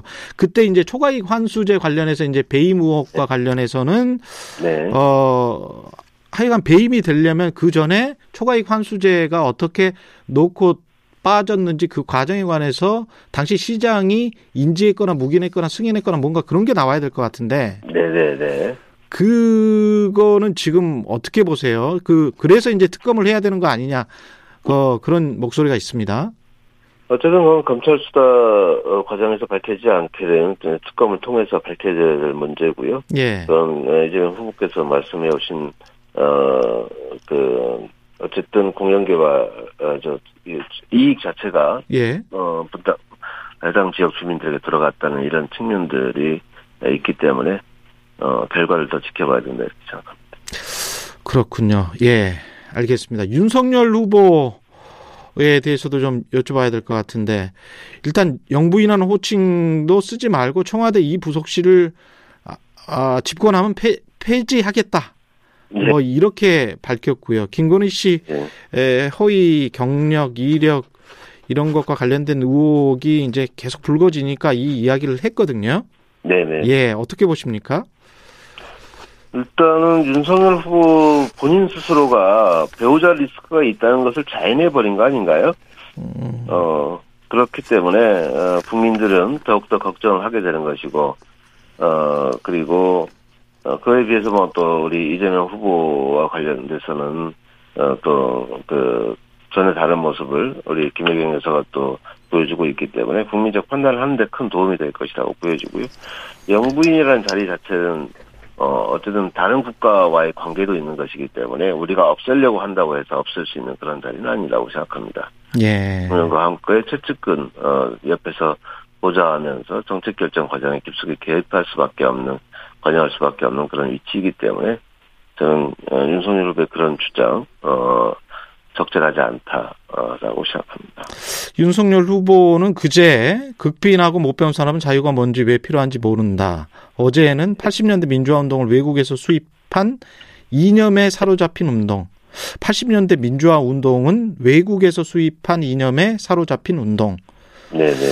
이게 무슨 의미인지 잘 모르겠는데요. 계속 네. 이, 런 발언들이 나오는 게 어떻게 지금 민주당은 듣고 있습니까? 음, 전혀 이해할 수 없는 그런 발언들이 계속되고 있고요. 예. 어, 그만큼 준비되지 않았다는 것을 반증하는 것이고, 그리고 윤석열 후보가, 어, 배운 것이 없는 사람은 자유가 뭔지 모른다라고 한 얘기는 윤석열 후보 자체가 배운 것이 없는 사람이라는 것 이야기와 똑같다고 저는 생각을 합니다. 배운 사람이랑 할수 없는 말들이라는 거죠. 예. 그 국민의힘 지금 선대위도 연일 파열음이 나오고 있고, 네. 예, 이준석 대 윤핵관 또는 이준석 대 윤석열 후보 본인이 될 수도 있을 것 같고요. 약간 갈등의 양상이. 그런데 네. 그렇다고 해서 이제 박지원 국정원장이 이런 말을 했다고 하지 않습니까? 왜 골프와 정치는 고개 쳐드는 순간에 망한다. 네네네. 예, 그래서 민주당 입장에서는 그렇게 뭐 남의 당의 갈등 양상을 그렇게 웃고만 보고 있을 수는 또 없지 않습니까? 어떻게 보세요? 어, 우선, 뭐, 당대표가 상임선대위원장, 뭐, 이렇게 사퇴하고 나오는 이런 상황이. 예. 대한민국 정치 사회가 찾아볼 수 없는 장면을 연출해주고 있다라고 생각합니다. 예. 어, 뭐, 자중질환이고요. 음. 근데 국민들이 보시기에는 좀 불성선하게 비춰지지 않을까 걱정스럽습니다. 음. 어, 그래서 우리 더불어민주당은 더 낮은 자세로 더 무거운 책임감을 가지고 국민들께 다가서기 위해서 어, 원팀 규제를 강화해 나가고 그리고 국가적인 정책 비전과 과제를 어, 제시하는 데 더 노력하는 것이 국민의 기대에 부응하는 것이라 생각합니다. 이재명 후보라면 만약에 당 대표와 갈등 때문에 네. 당 대표가 그 선거와 관련된 일은 하지 네. 않겠다. 네네. 이렇게 선언을 했다면 어떻게 했을까요? 수습을? 어, 당대표의 역할은 당대표의 역할이고, 대선 후보의 역할은 또 대선 후보의 역할이 있는 거 아니겠습니까? 예. 어, 흑자의 역할에 대한 존중과 그리고 당원 당규에 따른 어, 책임을 부여할 수 있도록 해주고 또 법률에 따른 책임이 부여되어야 되는 것이기 때문에 저는 그러한 점을 충분히 설득해야 된다고 생각하고요. 어, 특히 당내 경선 과정에서 함께했던 어, 이런, 뭐, 예를 들어서, 음. 같은 경우, 홍주표, 홍주표 의원, 예. 또 유승민 전 의원 같은 경우에, 포용해내지 못하는, 함께 원팀을 만들지 못하고 있는 이 리더십에 대한 문제제기도 있어야 한다고 생각을 하고요. 알겠습니다. 지금까지 더불어민주당 이재명 후보 비서실장 오영훈 의원이었습니다. 고맙습니다. 네, 감사합니다. 공정, 공익, 그리고 균형. 한 발짝 더 들어간다. 세상에 이익이 되는 방송 최경영의 최강 시사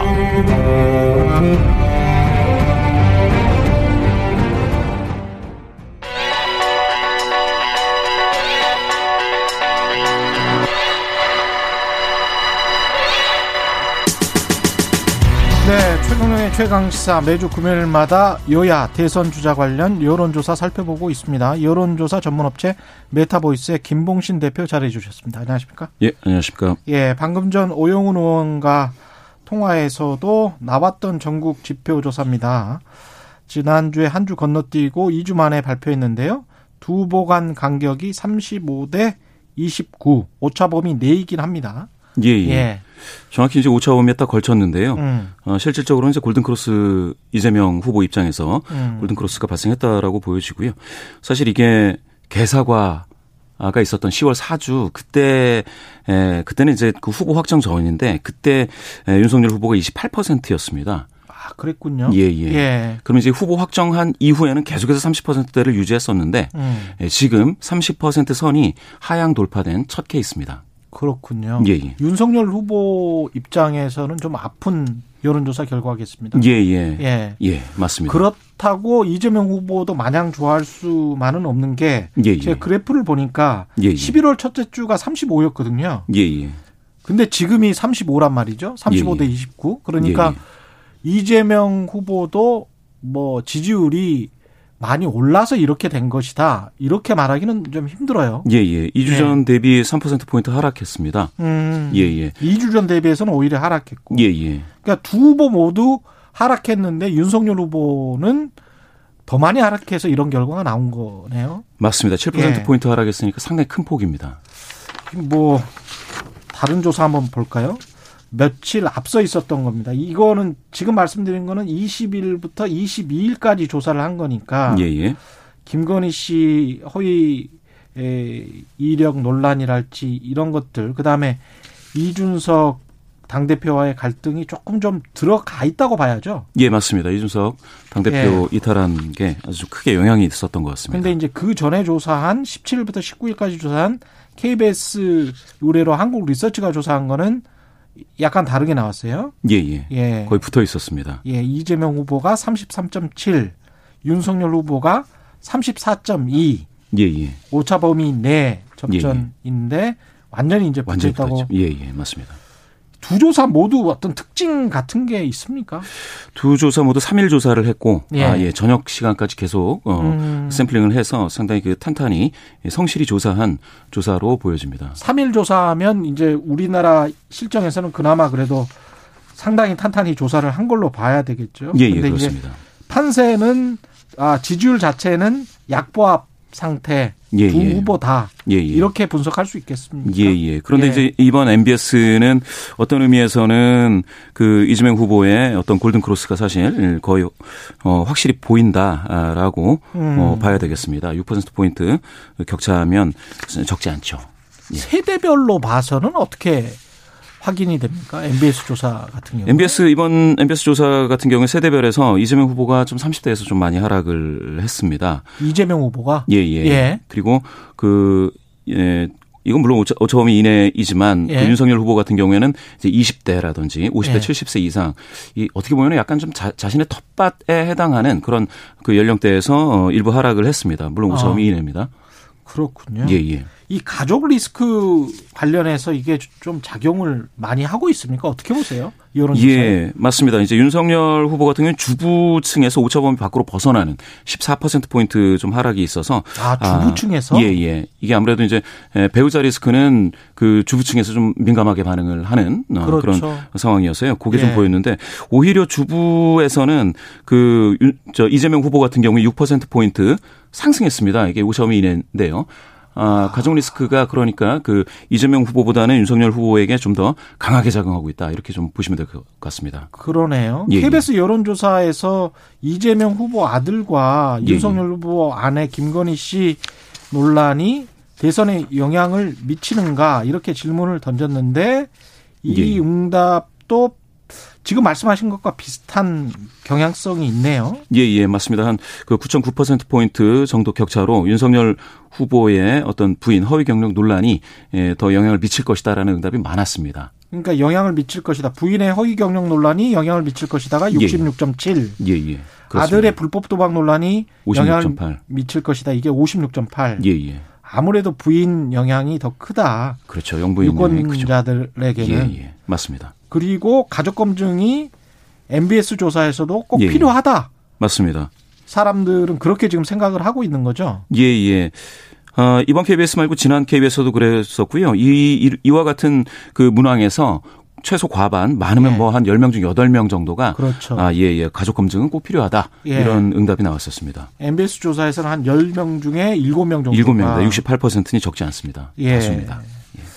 어떤 이유로 지지하는지 MBS 조사에서 이제 물어봤습니다. 이재명, 윤석열 후보. 예, 예. 응답이 어떻게 나왔나요? 이재명 지지자 중에서는 이제 44% 절반에 약간 못 미쳐서 음. 자질과 능력 뭐 이런 얘기를 했었고요. 음. 또 정책 공약이 한 15% 정도 됐는데 윤석열 지지자는 10명 중 7명이 정권 교체를 위해 지지, 한다 이런 내용이 있습니다. 그렇군요. 예. 예. 그러니까 자질과 능력 쪽은 이재명 후보 쪽 지지자들은 자질과 능력 때문에 지지를 그렇습니다. 한다. 예, 예. 윤석열 지지 쪽은 정권 교체를 위해서 예, 지지를 예, 한다. 예. 도덕성과 관련해서 또 물어봤어요. KBS 예, 예. 여론조사에서. 예, 예. 근데 안철수 후보가 가장 높게 나왔네요. 예. 예. 전반적으로 이제 네 명의 주요 후보, 아 다섯 명으로 이제 예, 설문을 받았는데 그렇죠. 모두에 대해서 도덕성에 대해서 이제 예, 높다라는 응답이 다수인 경우는 없었고요. 다만 그 음. 그 안철수 후보가 23%로 가장 많았는데 음. 이게 좀 안철수 후보 같은 경우는 모든 세대에서 고르게 한 두 자리 수에서 20% 정도, 음. 20%대 정도를 얻었기 때문인 것 같습니다. 나머지 후보들은 그러니까 그 세대별로 좀 미화하는 그런 지지자들이 있어서 어, 그 응답을 좀 덜 해줘서 예. 아, 그 표가 저 그 어떤 응답이 간 거죠. 예. 어떤 후보가 될 것 같냐 당선 전망도 지금 이재명 후보가 상당히 앞서고 있네요. 예, 예. 그렇습니다. MBS 조사 2주 전에는 39대 39로 이제 동률이었는데요. 이번에 41대 32로 9% 포인트 격차로서 오차 범위를 뛰어넘어 어, 격차를 보이고 있습니다. 이게 저는 이걸 보면서 어 이게 만약에 한 주, 두 주, 한 2, 주 정도 더 가서도 계속해서 이와 같은 흐름이 유지되면 음. 이게 어 이재명 후보의 대세론이 음. 예, 좀 음, 등장하지 않을까. 아, 예, 그렇게 봅니다. 국민의힘은 상당히 지금 위기 상황인 것 같습니다. 여론조사를 보면. 예, 맞습니다. 지금 말씀드린 전국 지표조사 MBS 조사 개요는 엠블레인, 한국리서치 등 4개 여론조사 기관이 10월 20일부터 22일까지 사흘간 전국 만 18세 이상 남녀 1000명 상대로 했고요. 표본 오차 95% 신뢰 수준의 플러스 마이너스 3.1%포인트, 응답률은 24.3%고요. 예, KBS 조사는 한국 리서치 의뢰했고 95% 신뢰 수준의 플러스 마이너스 3.1%포인트입니다. 예, 여론조사 관련한 자세한 내용은 중앙선거위 홈페이지입니다.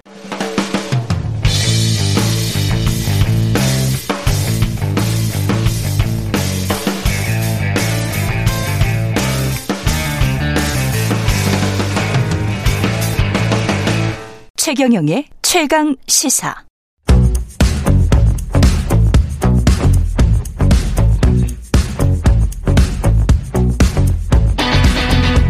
심리로 들여다보는 세상 이야기. 뉴스는 십니다. 예, 정치, 경제, 사회 등 우리 사회의 다양한 이슈를 심리학적 관점에서 풀어보는 시간. 최경령의 최강 시사 뉴스는 십니다. 아주대학교 심리학과 김경일 교수님 나와 계십니다. 안녕하십니까? 네, 안녕하세요. 예. 뚱뚱 뚜루 이저 네, 앞에 네. 로고가 아주 좋습니다. 예. 선택 잘하셨어요. 네. 예, 제작진 칭찬해 드립니다. 저도 더불어 감사드립니다. 예. 오늘은 아주 재밌는 이야기입니다. 이거 네, 귀 네. 쫑긋하고 한번 들어보십시오. 예. 우리가 부동산도 그렇고 주식도 그렇고요. 이게 떨어지면 떨어질 때 사실은 사야 되지 않습니까? 네 네. 정말 그 기업이나 그 부동산이 좋은 거라면 네네. 떨어질 때는 사실 겁나서 잘 못 사요. 그럼요. 네. 왜 그렇습니까, 사람이? 어, 근데 떨어지든 올라가든 예. 이제 사야 될 때 팔아야 될 때 시점이 있잖아요. 그렇죠. 이거를 그 심리학자들이 오랫동안 이제 연구를 해봤는데 예. 왜 그거 기억나세요? 이렇게 왜 옛날에 어 오락 프로그램에서 예. 풍선이 점점 점점 점점 점점 커지고 있는데 아. 어느 순간 딱 멈춰야 되죠. 그렇죠. 네, 넘어가면 뻥 터지잖아요. 그렇죠. 네. 돌아가면서. 그렇죠. 네. 네. 그러니까 그 시점을 딱 보는데 어떤 사람은 에이 좀 더 기다리지라고 했을 때좀 아. 이르게 그렇죠. 빨리 하는 분이 계시고 어. 아, 야, 막 이러면서, 야, 네. 너왜 이렇게 끝까지 기다려? 라고 하면서 버텨. 라고 하는 사람도 있고, 사람마다 시점이 다르거든요. 아, 위험도에 네. 관한 시점이 다르군요. 네, 그렇죠. 이제 그 위험을 어디까지 내가 가고, 가지고 하느냐, 음. 아니면 그게 이제 팔 때든 살 때든 마찬가지거든요. 예. 그런데 이렇게 무언가를 계속해서 더 지금보다 끝까지 보겠다. 음. 라고 하는 사람들과, 예. 그 다음에, 아, 나는 좀 일찍 결정을 하겠다. 라고 하는 사람들의 그 성향이 바로 뭐냐면 의외로 예. 이성이 아닙니다. 감정의 이성. 차이예요. 아 이게 숫자 네네. 네. 이성이 아니고 합리적인 판단이 아니고 감성의 차이군요. 네, 네. 예. 그래서 와 올라가고 있는데도 여전히 안 파는 분들, 음. 그 다음에 어, 내려가고 있는데도 여전히 못 사는 분들. 음. 물론 어, 매수와 매도의 심리는 분명히 또 좀 이따 말씀드리겠지만 차이가 있는데 계속해서 못 사고 못 파는 분들의 특징은 바로 뭐냐면 후회라고 하는 감정을 굉장히 오랫동안 생각을 하고 계신 분들이에요. 못 사고 못 파는 사람들의 특징이 네, 후회. 후회. 만족보다는 후회. 아, 그냥 과거지향적이구나. 네, 그래서 뭔가와 자꾸 비교를 하는 거예요. 아. 그러니까 후회 없이 경기에서 만족 만족스럽습니다. 이거 틀린 말이에요, 심리학에서. 아. 왜냐하면 후회는 언제든 할 수 있고, 아니, 후회랑 만족을 언제든 할 수 있어요. 동시에도.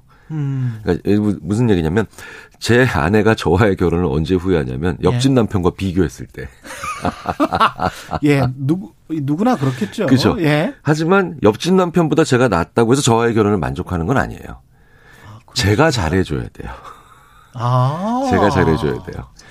예. 네, 그게 무슨 얘기? 예, 그게 예. 무슨 얘기냐면 옆집 남편이 막 범죄자라고 해서 저와의 결혼을 만족하진 않거든요. 그렇죠, 그렇죠. 네. 예. 그러니까 어쨌든 이 인간이 저한테 자, 자기한테 잘해줘야 제가 제 아내가 만족하는 거죠. 그렇죠. 그러니까 무슨 얘기냐면 예. 무얼 못 사고 못, 못 판다라는 얘기는 음. 그 주식을 보는 게 아니라 음. 상황을 자꾸 비교하는 거예요. 상황을. 예, 예, 예. 내가 가지고 있는 주식은 5% 올랐는데 네네. 시장이 좋아서 20% 30%막 올라. 네네. 근데 그쪽 분야는 좀 위험성이 있어 보여. 그렇죠. 근데 그때 그쪽으로 가느냐 못 가느냐는 네. 자신의 그 위험에 대한 뭐랄까요 수용성 뭐 그렇죠. 뭐 이런 거군요. 네, 네, 네, 네. 아 그렇구나 생각해 보니 그러네. 네, 네, 네. 그럼 떨어질 때도 마찬가지로 그래도 내가 가지고 있는 아파트는 덜 떨어지겠지. 음, 음, 음, 뭐 이런 것일 수도 있고. 왜냐하면 특, 사람들은 네, 특히나 그리고 자기가 가지게 되면 음. 자기가 가지게 되면은 가치가 올라가거든요. 아, 증여 효과. 네, 네.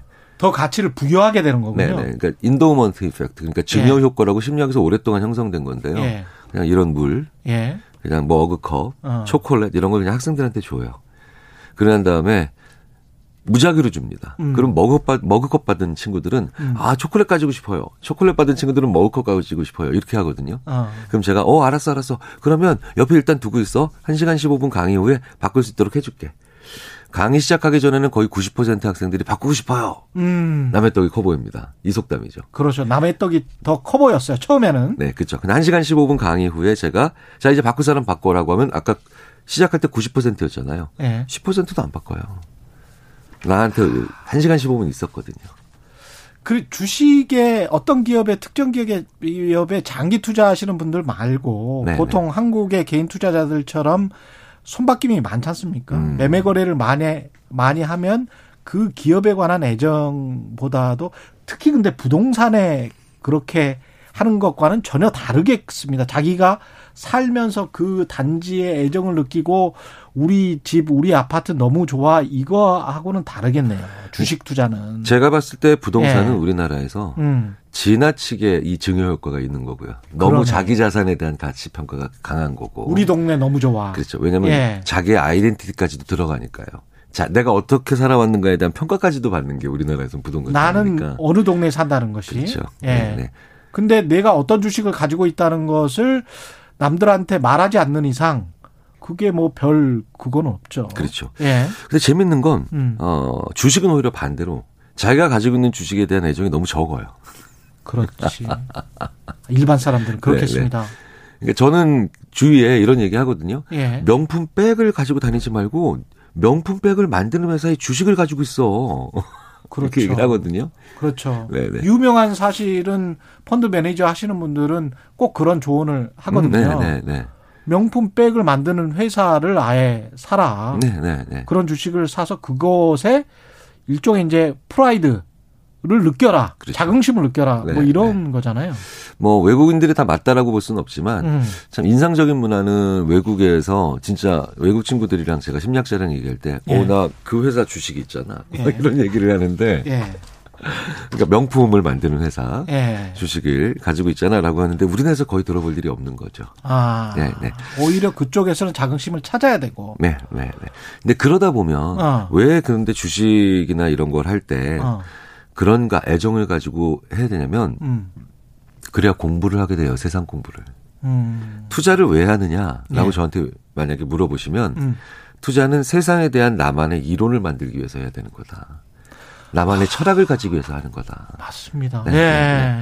그러니까 주식을 쭉 보면서 투자도 하고 오랫동안 가져가다 보면 음. 필연적으로 수익률을만 보는 게 아니라 시총을 보게 돼 있어요. 어느 순간부터. 시가총액. 그렇죠. 예. 시가총액을 보고 그 다음에 음. 어떤 기술이 개발됐나, 음. 그 회사가 어떤 다른 것과 어떤 비즈니스를 하나 이걸 보게 돼 있죠. 그렇죠. 그럼 보게 되면 그걸 얘기할 수 있게 되죠. 그렇죠. 그러면은 경제에 대한 나의 얘기의 품격이 올라가잖아요. 게다가 이 변화 시대 변화의 가장 큰 요즘 같은 경우는 이제 에너지 대전환의 시대지 않습니까? 그렇죠. 그 관련해서 네, 이제 주식 네, 네, 네, 시장을 쭉 보시면 어떤 방향으로 전 세계가 가는지 특히 이제 환경 문제 대두되고 있으니까요. 다 연결이 돼 있습니다. 그렇죠. 그런 얘기들을 계속하면서 예. 계속해서 그런 얘기에 뭐가 묻느냐? 사실은 새로운 정보나 새로운 지식이나 더 중요한 건 새로운 사람이 이렇게 묻어오죠. 아. 네, 좋은 대화들이 묻어와요. 아. 네. 그래서 심리학자들에게 주식을 만약에 네. 오늘은 주식을 얘기하시 말씀하시니까 음. 주식 투자 같은 걸 왜 해야 됩니까?라고 하면 음. 그거는 세상에 대해서 더 현명해지고 나의 격을 높이고 내가 조금 더 지혜로운 사람이 되기 위해서 음. 세상에 대한 나의 눈을 만들기 위해서 가장 마지막에 결국 뭡니까? 인생의 황혼기에 가면 어떤 철학이 있는 사람이 되기 위해서 그렇죠. 해야 되는 거다라고 얘기를 말씀드리죠. 그런 측면에서 참 투자는 권유할 만합니다. 네, 예. 맞아요. 네. 강점자님 교수님 머리 자르셔서 잘, 더 잘생겨 보입니다. 예. 아, 네. 예. 예. 7617님. 그래서 제가 머리에 사서, 머리에 사서 무릎에서 팔았나? 예. 예, 무릎에 사서 머리에 팔아야 되는데, 뭐, 머리에 사서 최고점에 사서 무릎에 팔면 이게 안 되는데, 무릎에 사서 어깨 정도에 팔아야 되는데요. 교수님은 투자 성공하셨나요? 이렇게 물어보시네요. 저는 뭐 늘 말씀드리지만 음. 저를 강연자로 불러주신 기업의 주식을 그날 혹은 그날 다음날 오전에 두 주, 세 주, 세 주에서 다섯 주씩 사요. 어. 저의 이론은 뭐냐? 저의 예. 철학은 뭐냐? 예. 아, 심리학자를 불러서 강연을 듣을 정도의 기업이면 어. 공부를 하시는 기업이고, 아. 네 그리고 공부를 하시는 기업은 미래가 있다. 예. 라고 생각을 하는 거죠. 그러니까 두 주에서 세 주 산다는 것도 굉장히 이제 중요한 것 같습니다. 계란을 한 바구니에 담지 말라는. 이 포트폴리오 측면에서. 네, 네, 네. 예. 그러니까 재미있는 게임처럼 만드는 거예요, 제 예. 스스로. 그래서 제가 또 세 주를 사거나 이러면 다음에 그 기업이 또 부르시잖아요. 예. 그럼 제가 가서 재밌게 장난스럽게 이렇게 말씀드려요. 예. 오늘 제가 강연자로 온 것도 있지만 예. 소액주주로서도 왔다. 그런 측면이. 그 다음에 그 투자에 관해서 잘못 생각하시는 분들이 어떤 시점에 내가 어떤 타이밍을 잡아서 네. 아주 저점에 들어갔다가 네. 100% 들어갔다가 100% 고점에 빠져 나온다. 이런 들어갔다가 빠져나온다. 내 모든 돈이 들어갔다가 빠져나온다. 이거는 또 포트폴리오 관점에서도 아주 잘못된 생각 아닙니까? 그럼요. 그러니까 제가 방금 전에 말씀드렸던 예. 것처럼 제가 왜 세 주 다섯 주씩 사느냐? 그렇죠. 나는 그 기업에 그러니까 주식을 구, 그 가진다는 건 예. 궁극적으로 난 그 기업에 관심을 가진다예요. 음. 그 기업에 대해서 앞으로 보겠다, 생각하겠다. 그렇죠. 라고 하는 심리적 권리를 가지는 것도 되게 그, 그 같이 의미하거든요. 그렇죠. 네. 그러면서도 현금은 항상 가지고 있는 게 포트폴리오 개념이거든요. 그렇죠. 네. 그러니까 현금도 투자 포트폴리오에 항상 들어가 있는데 네. 그 비중을 뭐 90%를 할지 현금의 비중을 또는 뭐 10%를 할지는 그때 이제 판단에 달린 거겠죠. 그렇죠. 그 비중을 정하는 것도 자기의 개인 이론과 철학이에요. 그렇겠습니다. 그 비중을 정하는 것도. 예. 예. 그러니까 이게 100% 왔다 갔다. 그러니까 항상 100%로 왔다 갔다 하는 건 예. 심리학에서는 투자가 아니라 투기죠. 어. 예. 투기랑 투자는요. 어. 도박이랑 게임의 차이와 늘 똑같다라고 제가 말씀을 드리는 게. 근데 이 돈의 심리학이라는 책 그 있었잖아요. 네, 네, 예, 네, 월스트리트 저널 기자 전직 기자가 쓴 건데 그때 아주 그 재밌는 표현이 나와요. 그 20년 이상 된 투자자 와 20년 이상 된 목수 이야기가 나오잖아요. 음. 그래서 20년 이상 된 목수는 누구보다도 더 잘 어떤 뭐 데스크랄지 책상 의자를 만들 수는 있겠죠. 근데 20년 이상 된 투자자 전문 투자자는 그때 시점에 처음 투자를 한 사람보다 더 투자를 잘할 수 있을까라고 하면 이게 쉽지가 않은 답이 나온단 말이죠. 음. 그, 대, 그 구절에서 제가 음. 느꼈던 건 예. 그렇기 때문에 어, 목수께서 하시는 일은 예. 하나의 하나의 보이는 일이에요. 예. 근데 투자는 안 보이는 거고 내가 통제할 수 없는 변이거든요. 그 투자와 목수의 얘기는 음. 어, 목수는 내가 통제를 할 수 있는 변이를 얘기하는 거고 그렇죠. 투자는 내가 통제할 수 없는 변에 대한 일을 얘기를 하는 거거든요. 음. 그러니까 그만큼 투자라는 건 내가 통제할 수 없는 변이다라는 음. 걸 인정할 필요가 있기 때문에 예. 그렇기 때문에 통제할 수 없는 걸 예. 통제할 수 있다고 착각을 하고 계속해서 뭔가를 어, 하면서 나는 괜찮을 거야, 운이 좋아 이런 사람 이렇게 얘기하는 걸 그걸 도박이라 그러죠.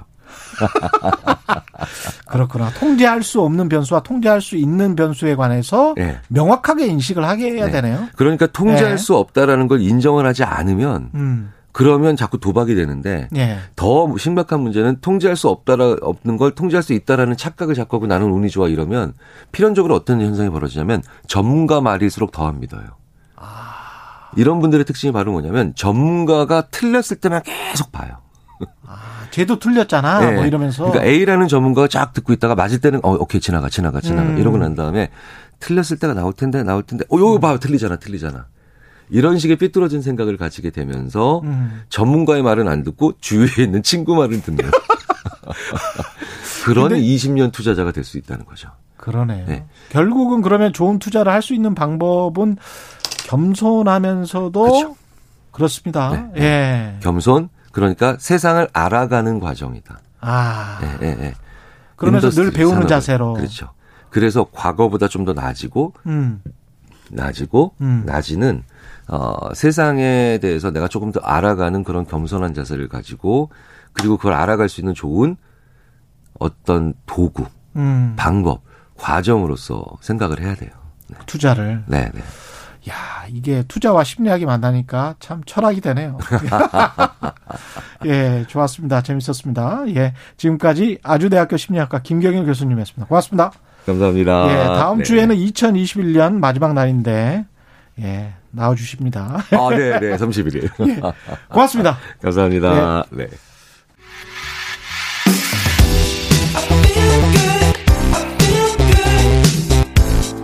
세상에 이익이 되는 방송. 최경영의 최강 시사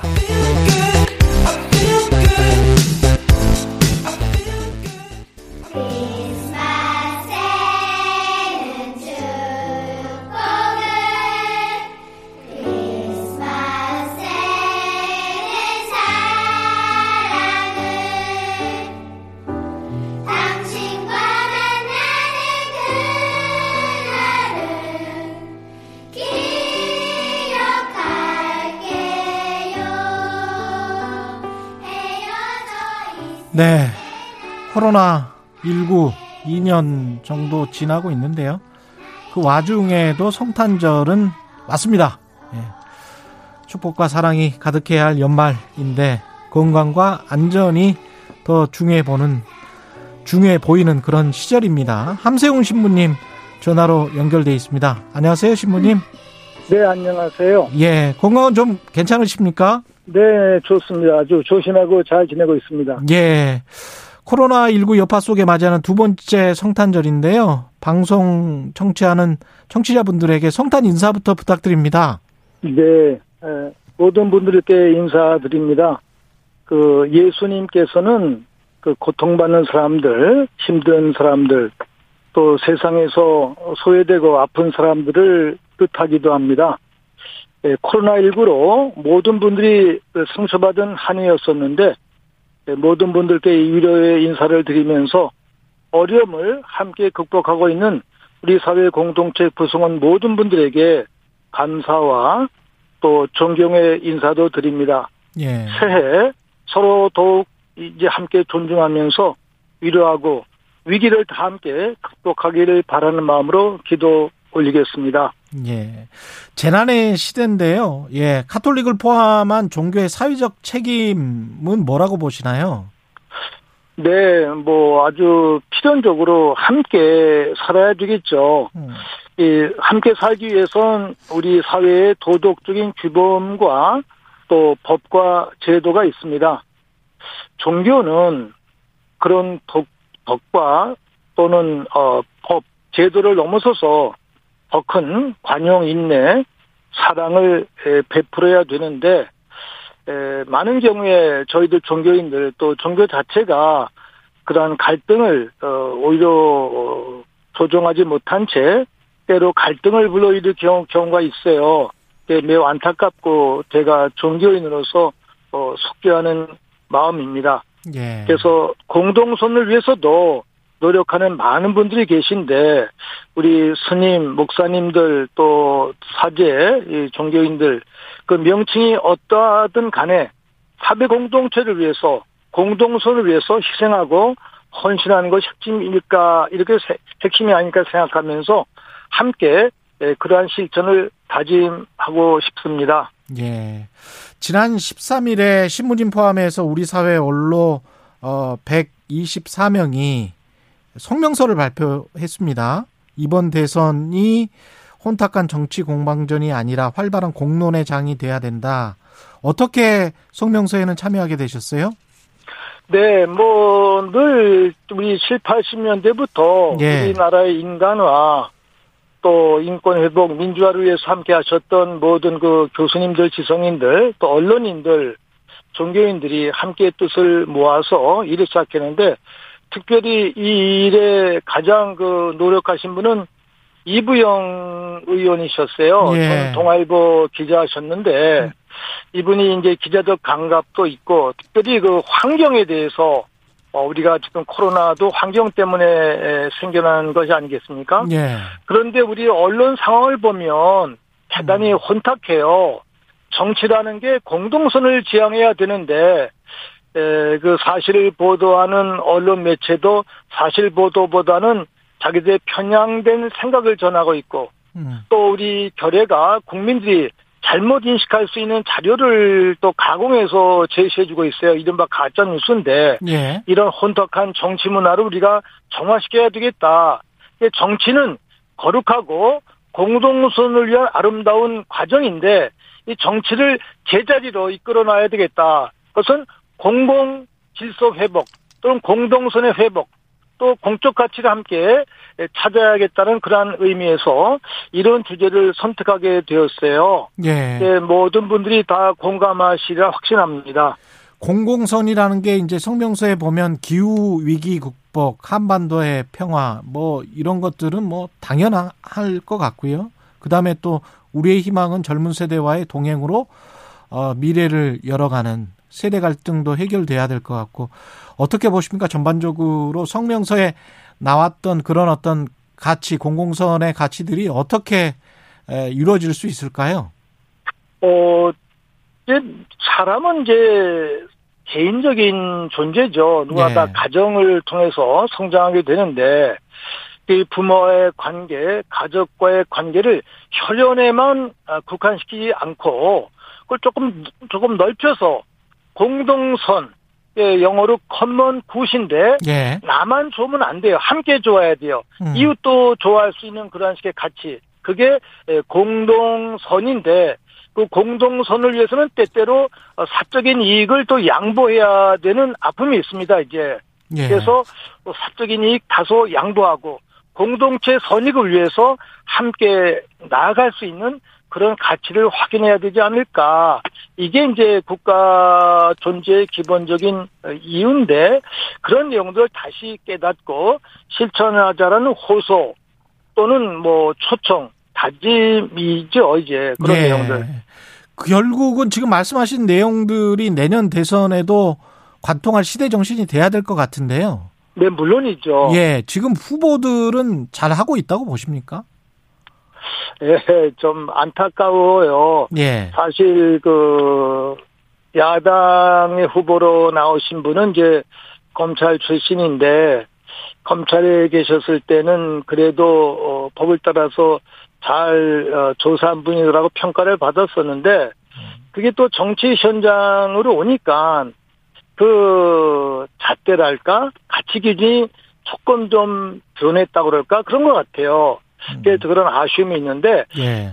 제 생각에 그 우리가 인간 사회가 다양한데 자기의 특징을 잘 살리고 자기 자리를 지키, 지키는 것이 중요한데 음. 자기 자리를 지키지 않고 남의 자리를 탐냈을 때 거기에는 그 어떤 불협화음 또는 어, 분쟁 화근이 오지 않는가 이런 생각을 하면서 좀 안타깝습니다. 예. 학자는 학자로서 또 종교는 종교인으로서 또 전문가는 전문가로서 정치는 정치의 영역에서 최선을 다하는 그런 식의 삶의 음. 양식이 있었으면 참 좋은데 그렇지 못한 아쉬움이 있고 또 여당 후보인 경우에도 물론 어려서부터 아주 고생을 다 이겨낸 훌륭한 그러한 과정을 겪고 오셨는데 대체로 또 많은 분들이 이제 가정사에서부터 불신하는 경우가 있습니다만 그래도 이제 두 후보를 놓고 평가할 때 시대 정신에 어떤 분이 더 부합하는가,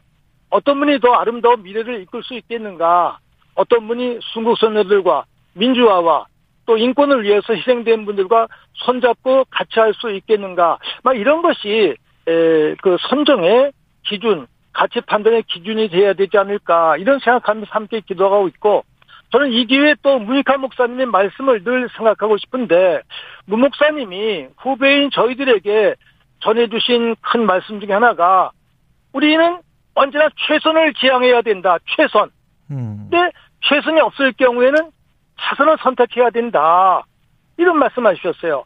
제가 그 말씀을 간직하고 있고 또 역으로 이 세상에 악이 참 많은데 선은 사람이 뭐 별로 많지 않다. 그럴 때는 최악을 피하고 차선을 피할 수 있는 것도 지혜다라고 말씀해 주셨는데 예. 그러한 그 우리 선배 음. 목사님의 음. 말씀을 간직하면서 음. 우리 결례가 뭐를 행하고 선택할 때 같이 기준으로 삼아야 되지 않을까 이렇게 음. 생각하면서 대화를 나누고 있습니다. 예, 알겠습니다. 그 저 민주화 운동의 천주교 종이구현 전국사재단이 그동안 쭉 앞장을 서 왔고 그런 어떤 민주주의가 계속 성숙돼야 되는데 이런 것들이 이제 성숙되지 못할 수도 있다라는 그런 불안감도 있으신 것 같아요. 말씀 도중에 보니까. 네, 뭐 물론인데 음. 그 앞장섰다는 표현은 저희들에게 조금 이제 또 송구스러운 말씀인데 예. 사실은 청년 학생들, 음. 노동자들이 앞장서셨어요. 저희들은 저희들의 자리가 원래 성당이었지 않습니까 이제. 예. 근데 청년 학생들이 또 붙들려 가서 고문당하고 또 목숨을 잃고 또 이제 지학순 주인님과 같은 분들이 그분들을 함께 하시면서 옥고를 치주시게 되셨어요. 예. 그 고난받았던 청년 학생들 의식이 있는 그분들이 저희들을 성당 안에서 역사의 현장으로 이끌어낸 것이죠, 이제. 음. 아, 이 넓은 세상으로 가야 되겠구나. 교회의 자리가 성당 안의 건물만이 아니라 성당 밖, 역사 현장, 이 자리가 바로 교회 자리다. 그리고 교회가 세상과 함께 손잡을 때 음. 그것이 아름다운 하느님의 뜻, 예수님의 뜻이 더 크게 넓게 실현된다는 것을 깨닫게 된 것이 되겠죠, 이제. 네. 이런 의미 속에서 사실은 세상과 종교, 정치와 종교는 에, 결코 분리되는 것이 아니고 하나입니다. 다만 구별이 되는 것이죠. 그런데 그 구별되는 것과 또 그 함께 한다는 이런 내용들에 대한 알겠습니다. 인식이 좀 부족하기 때문에 음. 다소 저희들이 이 정치적인 발언이나 메시지를 말씀하실 때 예. 오해하시는 분들이 있어요. 함세웅 신부님이었습니다. 안 돌아가셨거든요. 예, 고맙습니다.